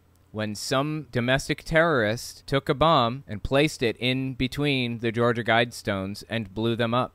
Here's footage of the person walking up. You can kind of see it if you're just listening, not watching. It's a it's CCTV footage of a person walking up to the Georgia Guidestones, dropping something between them and running. And we actually have footage of a car leaving the scene shortly after this happened. And after that happened, boom, it exploded. The Georgia Guidestones were demolished by somebody, by some domestic terrorist inspired by people like Kandiss Taylor using stochastic terrorism to their advantage. This is just one example, this campaign ad where she talks about the, the Georgia Guidestones. Let's just listen to like a minute or two of it, okay? Check this out. Again, this is done by Stu Peters. Uh, that, that's who filmed it. Early May 2022 is when it came out. They told us what they wanted to do. Some might even say they had to get our permission. Who is they? Again, are they in the room with us? Oh, somebody's telling me the AJC, what she mentioned earlier, is the Atlanta Journal Constitution. It's Georgia's largest and most influential newspaper. I had no idea. Thanks for that clarification. To at least tell us ahead of time, Okay. even if we didn't believe them. So she's flashing images back and forth. If you're just listening, they flashed a, an image of her with a family, showing that she holds family values. And then they show her wedding ring, showing she's married to a man, and that's important to her. It's all kind of subtle messaging. Pretty good campaign ad as far as campaign ads go. I mean, she's absolutely unglued from reality, but it wasn't a bad campaign ad. I mean, it, it was psychotic, but okay. Over 4 billion people have been injected with something that took just nine months to create. I know, it's incredible, isn't it? It's truly amazing that we succeeded as a race of humans in creating a vaccine so rapidly and pushing it out to society with so few negative effects. Truly a testament to our knowledge as the human race. It's deeply impressive. She doesn't see it that way. She sees it as an evil thing. She thinks she's an anti-vaxxer, of course. Is it really surprising that people thought she's a flat earther too? She buys into every conspiracy theory practically. And she's showing the guidestones now, the Georgia guidestones. Ask yourself why. Why? Back in biblical times, human sacrifice was a form of demonic worship. No, no. Human sacrifice, a form of demonic worship? What's she talking about? I guess there was some kind of religion out there that did sacrifices or whatever. Okay. She thinks that people were Christians or they believed in the Christian God and they were sacrificing people? We're still doing it in present day by killing our unborn. It's the same demons, it's the same sacrifice, it's the same sin. It's just a different time. This is a long shot in and of itself, running for governor against an incumbent. Why are you doing this? If we don't call things out and we don't acknowledge them and we don't take authority and take dominion over what God's given us, You know, that word, she emphasized the word dominion. There's a reason for that. She is dog whistling to Seven Mountains Dominionists or Seven Mountain Mandate people. It's a group of people that believe that they have to take control of the government as Christian, like their denomination has to take control of the government and impose Christianity on everybody in the country, and then Jesus will come. They're called dominionists. Just for a little context on this, dominionists are usually defined by three criteria. They celebrate Christian nationalism in that they believe the U.S. once was and should once again be a Christian nation. In this way, they deny the Enlightenment roots of American democracy. Number two, dominionists promote religious supremacy insofar as they generally do not respect the equality of other religions or even other versions of Christianity. And number three, dominionists endorse theocratic visions insofar as they believe that the Ten Commandments or biblical law should be the foundation of American law and that the U.S. Constitution should be seen as a vehicle for implementing biblical principles. That's a general idea of what a dominionist is, and that's why she emphasized that word. It's all kind of propaganda that she's laying out for us here. dominion over what God's given us, then we are no better than the evil ones that put it up. We've watched as people have destroyed our history. Okay, she's showing video of people pulling down gigantic statues. People were.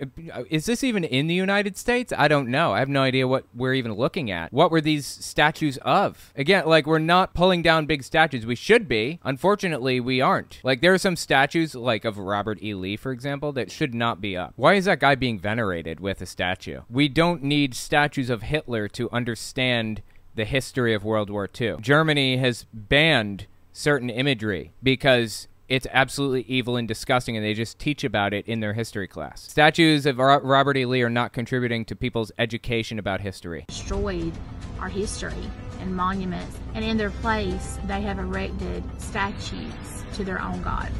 She flashed a picture of the Georgia Guidestones, which again have been torn down because they were blown up. So for safety reasons, they took the they took them down the rest of the way. She's saying that the Georgia Guidestones are monuments to a false god? they have erected statues to their own gods. She's quoting a Bible verse here. Now the whole world had one language and a common speech. The, I think the reason that she quoted that Bible verse, now the whole world had one language and a common speech, talking about the Tower of Babel when it fell, everybody spoke different languages. That was the origin of language. It's complete nonsense. It, it was at best an allegory, at worst completely made up. But anyway, the reason she's quoting that is because the Georgia Guidestones print their 10 suggestions for how to you know rebuild civilization after it's been destroyed in a bunch of different languages like 10 different languages maybe 8 different languages okay that's what it is yeah 42,137 pounds of granite. Wow, four granite slabs, crazy. They've been up since like the, the, I think the 80s maybe. Yeah, 1980 to 2022. They were 20 feet tall almost. And, you know, some of the suggestions were kind of questionable. Some of them were obvious. I don't think it was really necessary to list these things. Maintain humanity under 500 million people in perpetual balance with nature. Um, I think that's an okay idea if people just stop having kids because, you know, you have a detrimental effect on the climate if you have more than 500 million people. Guide reproduction wisely, improving fitness and diversity. Yeah, not a fan of that one. I don't have to like every single thing on it. Unite humanity with a living new language. I think that's a good idea. Rule passion, faith, tradition, and all things with tempered reason. Good idea. Like it. Protect people and nations with fair laws and just courts. Kind of obvious. Don't even need to say it, but okay. Let all nations rule internally, resolving external disputes in a world court. Again, kind of obvious, but okay, fantastic. I like it. Avoid petty laws and useless officials. Again, obvious. Did we need to state any of this stuff? Balance personal rights with social duties. All right. I, I think that a lot of this stuff is just going to naturally arise from society, anyways. Prize truth, beauty, love, seeking harmony with the infinite. I don't even know what that means. That's cryptic and weird. Be not a cancer on the earth. Leave room for nature. Leave room for nature. Okay, I again, I don't know what that means, but whatever. Again, like I, n- these suggestions aren't that good. They're not that bad. Why does she believe that there's, that there's like some demonic possession happening here or something? The New World Order is here, and they told us it was coming. The New World Order. Another conspiracy theory. Is it really a surprise that people thought you were a flat earther, Kandiss? Really? It's a battle far greater than what we see in the natural. It is a war between good and evil. And now she's standing at the Georgia Guidestones. It says Executive Order number 10. Demolish the Georgia Guidestones. Well, no need for that now. Your little domestic terrorist group did it for you, right? Really not a surprise people thought she's a flat earther. Instead, in fact, I still think she's a flat earther, honestly. I mean, she can deny it all she wants, but after listening to this interview with these flat earthers and after listening to like Stu Peters and stuff talk about this, I would be surprised if she's not a flat earther. You know, let me know what you think about it in the comments. I, I, I think this is fascinating. Just absolute nutter butter of epic proportions, seems to me. What makes people believe in conspiracy theories, anyways? Good question. It's a general lack of trust in government or society that really fosters it. And there are some conspiracy theories that have been circulating for thousands of years. Like the conspiracy theory that Jews eat babies, or that Jews are like drink the blood of innocents or whatever, that's been around since forever. And it periodically moves from minority group to minority group to minority group. Atheists are the ones that eat babies, or Democrats are the ones that eat babies, or whatever. There was a formula shortage a little while back. Actually, it was yeah, it was May, late May 2022 is when this formula shortage was going on, right? And there's a pastor named Mark Taylor. He's actually very influential in the evangelical world. He's a, a a televangelist effectively. And he had some insight into the formula shortage and why it was happening. When politicians go to Washington, D.C., the District of Columbia, this is why they lose all wisdom. Columbia is another name for Baal, the District of Baal. They are no, that's completely made up, but okay. working for and under the protection of the District of Baal, whose food source is the aborted babies. Do you think it's a coincidence that they are creating a food shortage for us? So, Democrats, who were in charge at that moment in time, I think, created a formula shortage for the babies because they eat babies and they, you know, th- their abortion came to an end or was heavily stifled, and that means they didn't have any more babies to eat. Like this is unglued from reality in like every way. Did they know ahead of time that we were going after Roe versus Wade? They are going after our food sources because we are going after theirs, Beautiful. which is the babies. The babies. Do you think it's also tied into this baby formula shortage? Because it's so ironic that we're talking about what you just said. Food source. And, and, and food the food source of babies is now being cut off. There it's almost like the devil is trying to starve the, the babies that are living to death because the aborted issue is about to be cut off very soon. These people live in a fantasy land. But the point here is that the same conspiracy theories have circulated for thousands of years. Now, there's a document called the Protocols of the Elders of Zion. I've talked about it a whole bunch. It, it's a fake document that was fabricated in the early 1900s by Tsarist Russia, printed in newspapers, and eventually compiled into a book called The Protocols of the Meetings of the Learned Elders of Zion or something. Anyway, I'm not going to talk about it too much right now, but it, it was a compilation of pretty much every anti Semitic conspiracy theory out there. And it's honestly fascinating. You can find every conspiracy in there from, from 1902, when these were printed in newspapers. Cancel culture is in there, the Great Replacement conspiracy theory, the Great Reset, the New World Order, the Seven Mountains Mandate. Every conspiracy you can think of was in this book. Is a compilation of everything, including eating babies. People are more likely to believe in conspiracy theories when trust for government or fellow citizens goes down. It's the same reason why when there's a lot of political strife or when there's uh, you know a, an apocalyptic event happening or a dangerous event like coronavirus, a pandemic happens or, or the economy crashes or people lose their houses or whatever, when something bad happens in society, zombie movie viewing goes up. People are watching more zombie TV shows and movies. It's a direct correlation between people's lives being bad and watching zombie movies. When trust for government goes down, conspiracy theory susceptibility goes up. And it's all the same conspiracies being recycled. Next, we're going to talk about Trumpist Pete Santilli ramping up his language after Trump's indictments. The Trumpist underground is really upset about this. We'll be right back. Don't forget to check out my Patreon and check out my website and email list for early access to uncensored, ad free, complete videos. All links are in the description. I want to set up a scenario where the military and the police have no choice but to execute Barack Obama, Hillary Clinton through proper process. Through proper process, right. This is Pete Santilli. He's a right wing, uh, far right extremist, Trump supporting nutter butter of epic proportions. Now, if you're unfamiliar with him, I've covered him a few times, but we're going to talk about some of the things that he's been saying and doing lately because, oh boy, this guy is absolutely unglued from reality, especially now that Trump's been indicted with the, the, the documents case or whatever.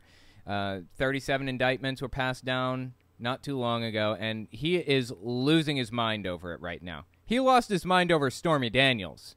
He's done. He's done now. His brain is cooked on conspiracy theories.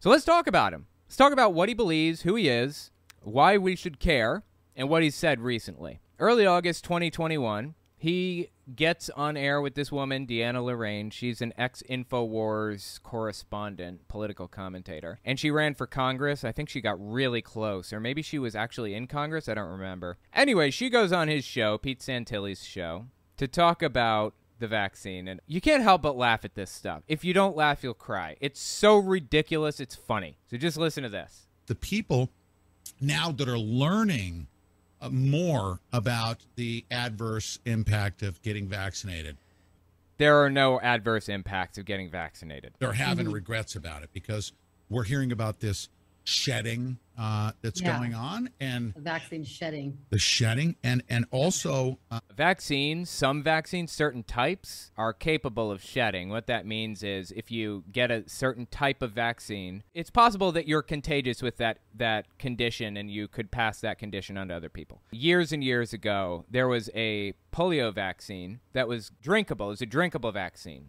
given orally. Uh, It was given out in some African country, I think maybe, or India. I don't remember where. Well, whoever created it, whoever formulated it, didn't completely kill the virus. So they isolated a bunch of polio viruses and they were supposed to kill the active agents, the active virus particles in this solution, and then give it to people to drink so that the body can look at the DNA of the virus and create antibodies for it when it's safe because it's dead, right? Well, they didn't completely kill the virus. There were some active agents in there, and it led to a big mess. This is why you don't go cheap with vaccines. This is why you have to do it very carefully, do a lot of testing, take it very seriously. The COVID vaccine, perfectly safe. That's what they're talking about right now. It was tested to oblivion. We know how safe the, the COVID vaccine is. Very. And on top of that, the COVID vaccine is not one that's capable of shedding. So that polio vaccine that was taken orally, people did shed polio with that one. So this saying exists, but not for this type of vaccine, not for mRNA vaccines. It's not possible to shed COVID with this type of vaccine. So they just live in a fantasy land. Now, they made a statement that took them 10 seconds to get out. And it took me, what, three minutes to explain why it was wrong? This is the problem with conspiracy theories. They light 10 fires in 15 seconds or less, and it takes me an hour to put them all out. Shedding and, and also um, the, the, the activation of the graphene oxide. It's actually sitting there dormant. But if okay, there is no graphene oxide in the vaccines, Never has been. This is just completely made up. It's sitting there dormant. But if it gets energized by something like 5G, it actually kills all the cells around it. That is so crazy to me. You know what? If it's crazy to you, maybe you should reevaluate it. If it sounds crazy when you repeat it to yourself, think about it critically instead of saying it to a gigantic audience of like hundreds of thousands of people next time. Jesus Christ, dude. This guy is something else. 5G. I've had 5G on my phone for like years. I had 5G on my phone when this clip came out, when he was talking about this. I lived in New York City, a market that got 5G early, and I had a newer iPhone. I've had 5G this whole time, and I've been quadruple vaxxed, I believe. So I should have four times the amount of graphene oxide in my system, right? Why isn't the 5G killing me? Like he said, could it be that he just made all of this up entirely? Like I said, if you don't laugh, you'll cry. It's ridiculous. That is so crazy to me. I mean, can you imagine if they just like activate and said, oh, all right, a million people are going to be gone, you know? Just by, Just God, dude, why? This is so crazy. you know, just by Right. energizing the graphene oxide. And that's the thing. People don't really know exactly what's in it. You know, Yes, we do. We know exactly what's in the vaccines. We have to know for allergy purposes. Vaccine experts, virologists, and stuff can take a really good and accurate guess at how it's produced. I mean, it's technically a trade secret how it's produced, but Pfizer made a vaccine that was so close to Moderna's that they're basically interchangeable and they did not share formulas. So virologists can reproduce this pretty easily. We know the process. It's not that complicated. mRNA technology has been studied since like the 90s or something. Oh, exactly what's in it. You know, those people, Biden, even Trump, any of these representatives, you know, they're not taking the real vaccine live on TV when they pretend that they do. You know that they're not that stupid. They're You do? You know that? How would you know something like that? That they wouldn't take a vaccine? I mean, why would they lie about this? I guess it's like a New World Order thing, right? Where they're trying to take control of people like puppet masters. Maybe they can activate the graphene oxide in such a way that they can turn you into their slave or something. Where are these people's heads, dude? Where are these people's heads? So here's why we should talk about them. There's this thing called the Reawaken America Tour. This is the founder of it on the right, I believe, Clay Clark. He runs it, anyways. They've got some real influential people there. You know what? I'll let Clay Clark explain it. This is from mid December 2021. Reawaken America Tour is still going on, by the way. Eric Trump has now joined the tour. And what that does, by Eric joining the tour, what that does is that brings people to the events that uh, maybe think shows like yours and mine are crazy shows. Yeah, I mean, I would call them crazy shows, absolutely. But did you catch what he said there? Eric Trump joined the tour. And it wasn't just Eric Trump. I think Don Jr. joined, and I think maybe they even got Donald Trump himself to make an appearance at these. And it lends credibility to these people. It lends credibility to shows that people would otherwise believe are crazy shows. Shows like yours and mine are crazy shows because we share so much truth, Pete, You know, on your our show, we're, we're your show, Pete, is basically the show that uh, covers the stuff that Fox News will not touch. I mean, it, it, anything that Fox News won't touch or Newsmax won't touch, that's what you cover. It's called the truth.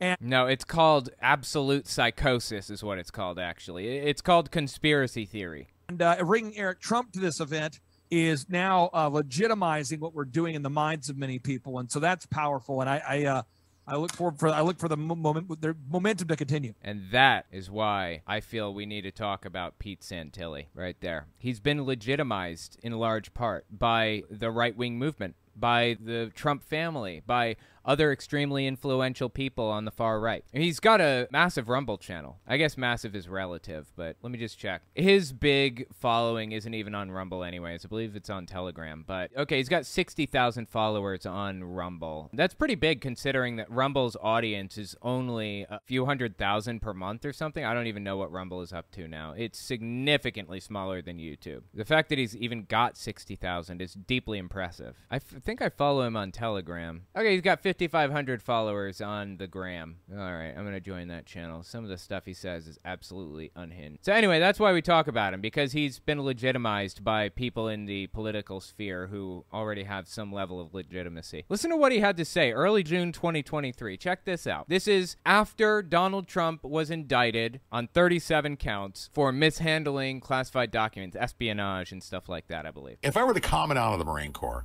okay, what I would do is order every single Marine assigned to the Marine Corps barracks to go grab freaking Biden, throw him in freaking zip ties into a, the back of a freaking pickup truck, Boy, he likes the word freaking, doesn't he? okay, mm-hmm. and get him out of the White House. I would order that right now.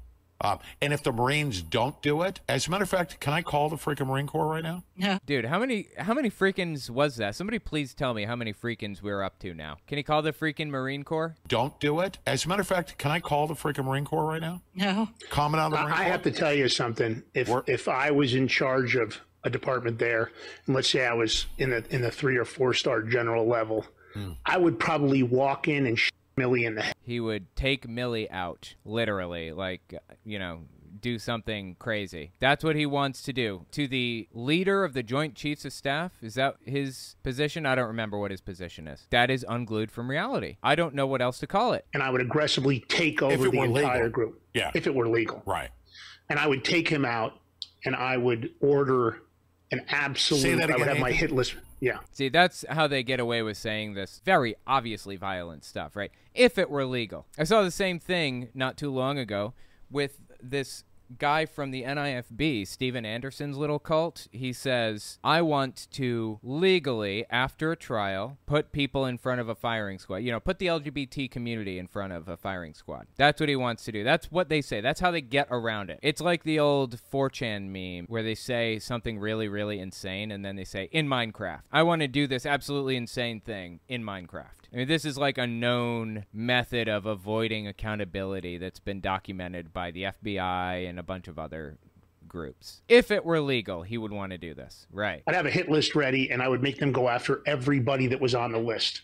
The 50, you know, the, the dirty 51, Schiff, Pelosi. He's talking about getting the Marine Corps together to go and take these people out that he's listing. This is insane. How are these people? Is this even legal? Like direct threats of violence like this aren't legal, are they? On Schiff, Pelosi, Schumer. eh, eh, Literally nobody would be left when I got done. I would snatch them all. How is this legal? This is insane, dude. That's after Trump's indictment for espionage. I mean, this is not his first time. His rhetoric is escalating. He's getting more and more extreme, but he's been on this path of getting more extreme for a while now. Late March 2023, this is after the Stormy Daniels indictment, where he was indicted in New York for, God, I don't even remember what it was now. Lying on uh, campaign records, using campaign funds to pay for something or other. I don't remember what it was. Ladies and gentlemen, they're not going to stop.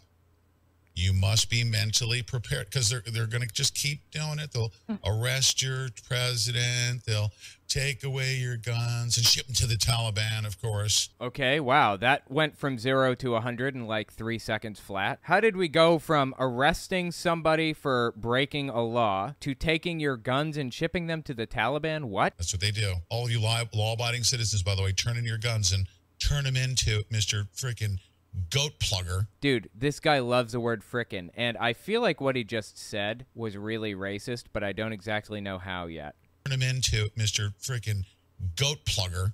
Uh, la, la, la, Taliban. Taliban, Taliban, Taliban. I don't understand, but I feel like what I just listened to was deeply, deeply racist eh, or deeply bigoted or something. I don't know. I, I, I can't really make sense of it. I'm not sure if I should have played that or not. Wow, man. This guy is something else. Joe Biden, the gun grabber. What has Joe Biden done to grab guns? Nothing. He look, he's talking about it as though Joe Biden has sent a military force around everybody's door and is forcing them to drop their gun in a bag and then taking the guns back to the White House and he's sitting in a poured all of the everyone's guns into a big swimming pool area and he's diving into them Scrooge McDuck style like they're golden coins or something. That's what he's acting like. This is ridiculous. Biden hasn't done almost anything on guns. I mean, he can't. There, his hands are tied here honestly. The fact that he thinks that Biden is trying to take people's guns is just so many levels of disconnected from reality. I don't even know what to do with it. I mean, have we already seen enough disconnected from reality? I didn't think it could get worse than him saying that they're going to activate the graphene oxide by turning on the 5G networks. I didn't think we could get worse, but this is this is up there. These leftist gun grabbing Maoists, you will never have a peaceful resolution with. They're going to come and kill you. Okay, how how are leftists going to do that if all of the guns have been grabbed? This makes no sense. It is pure, unadulterated fear mongering. That's it. That's Pete Santilli, baby. That's what he's been talking about, and he's been escalating more and more and more and more. That one was from March. This one is from early April 2023. Check this one out. Every single one of you that's wearing a badge and a gun, be forewarned. We, the people, are rising. Serve us. Sooner or later. Serve us. It's not sooner or later, it's now.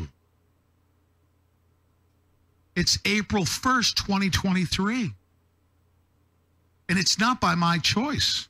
I'm escalating things because they're escalating, taking away my freedom. This isn't happening. Who is they? Are are they in the room with us right now, Pete? No one is escalating anything. No one is taking your freedoms away. This guy's literally describing, you know, taking guns and going house to house and, and doing something absolutely crazy. That's what he's saying he wants to do. And he says, Yes, I am escalating. I am calling for this thing. If it were legal, of course. Because they're taking my freedoms away. What freedoms? What freedoms have been taken? I wanted to wait till 2024.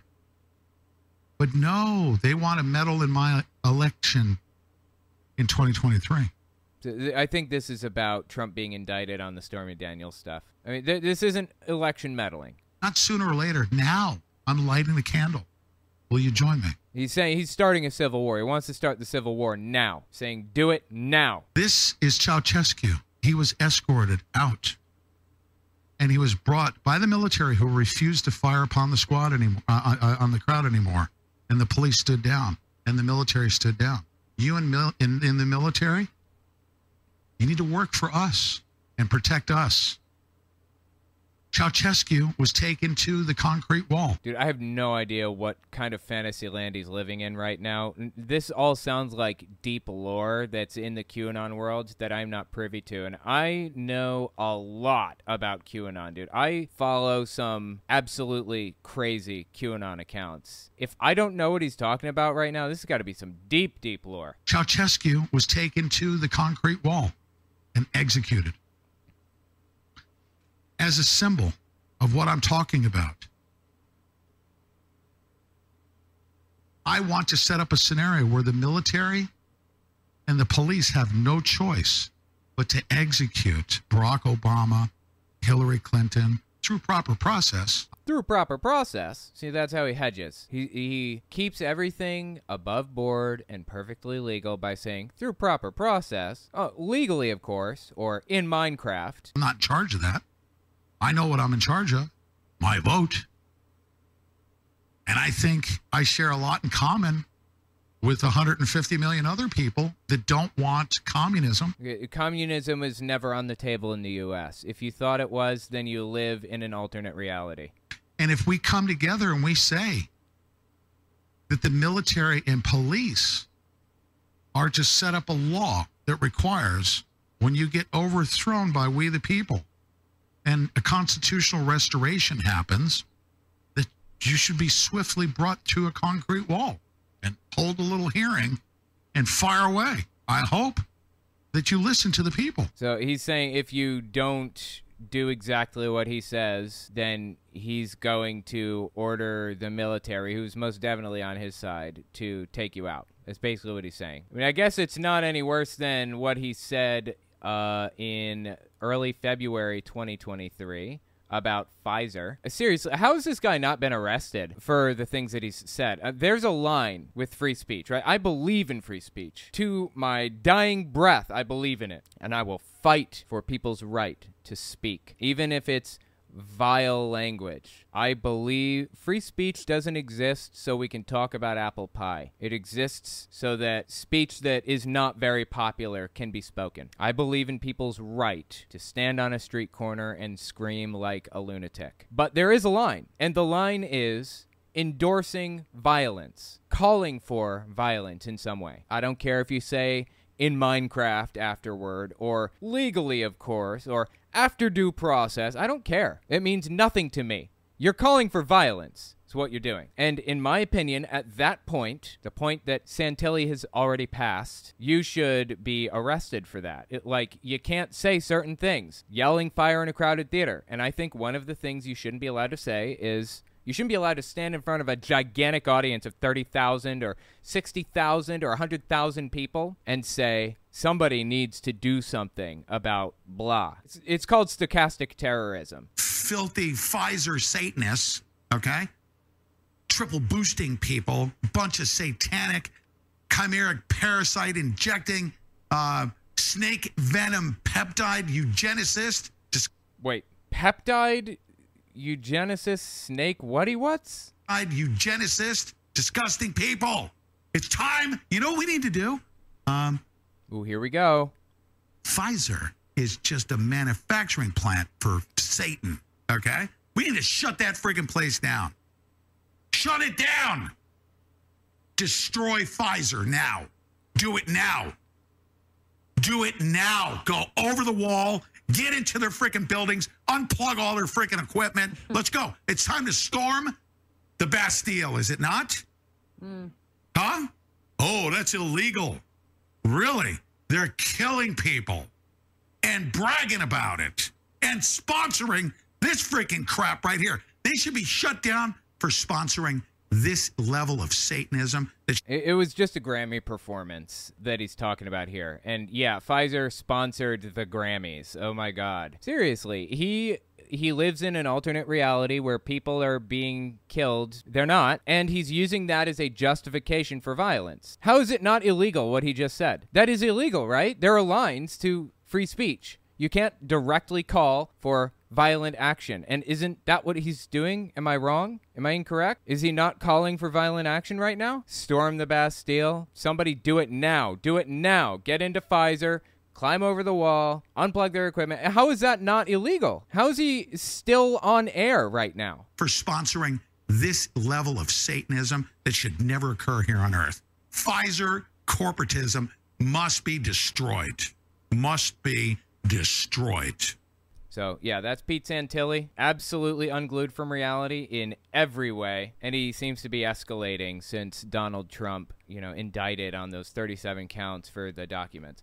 The reason I'm talking about him in the first place is because there is an undercurrent of MAGA extremists. It's a group of people that we are not really paying attention to. You know, we pay attention to like Fox News or Newsmax or, or One American News Network or something. We watch that stuff for the crazy things that they say. We're not thinking about the undercurrent that exists about the Pete Santillis and the Julie Greens and the Hank Kunnemans and the Kenneth Copelands. These are people who have supported Trump to the death and will continue to support him no matter what. Spread conspiracy theories to their little pockets of extremists. This is the undercurrent that exists. This is the MAGA world. Fox News could go either way DeSantis or Trump. You know, they like to hedge their bets. Newsmax is pretty pro Trump, but you get the occasional dissent on there. These people are the real MAGA nutcases. These people are the ones that really influence the MAGA movement. That's why we need to talk about them. Anyway, let me know what you think about Pete Santilli in the comments. I think he is unglued from reality, and he should honestly be in jail for some of that stuff that he said, really.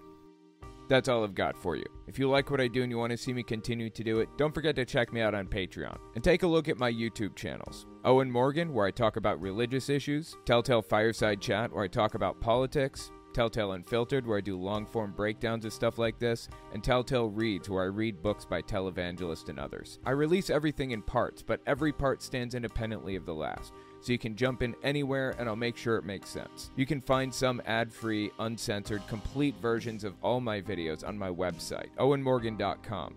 And while you're there, don't forget to sign up for my email list to get early access to everything. All links are in the description. Okay, thanks for watching, guys.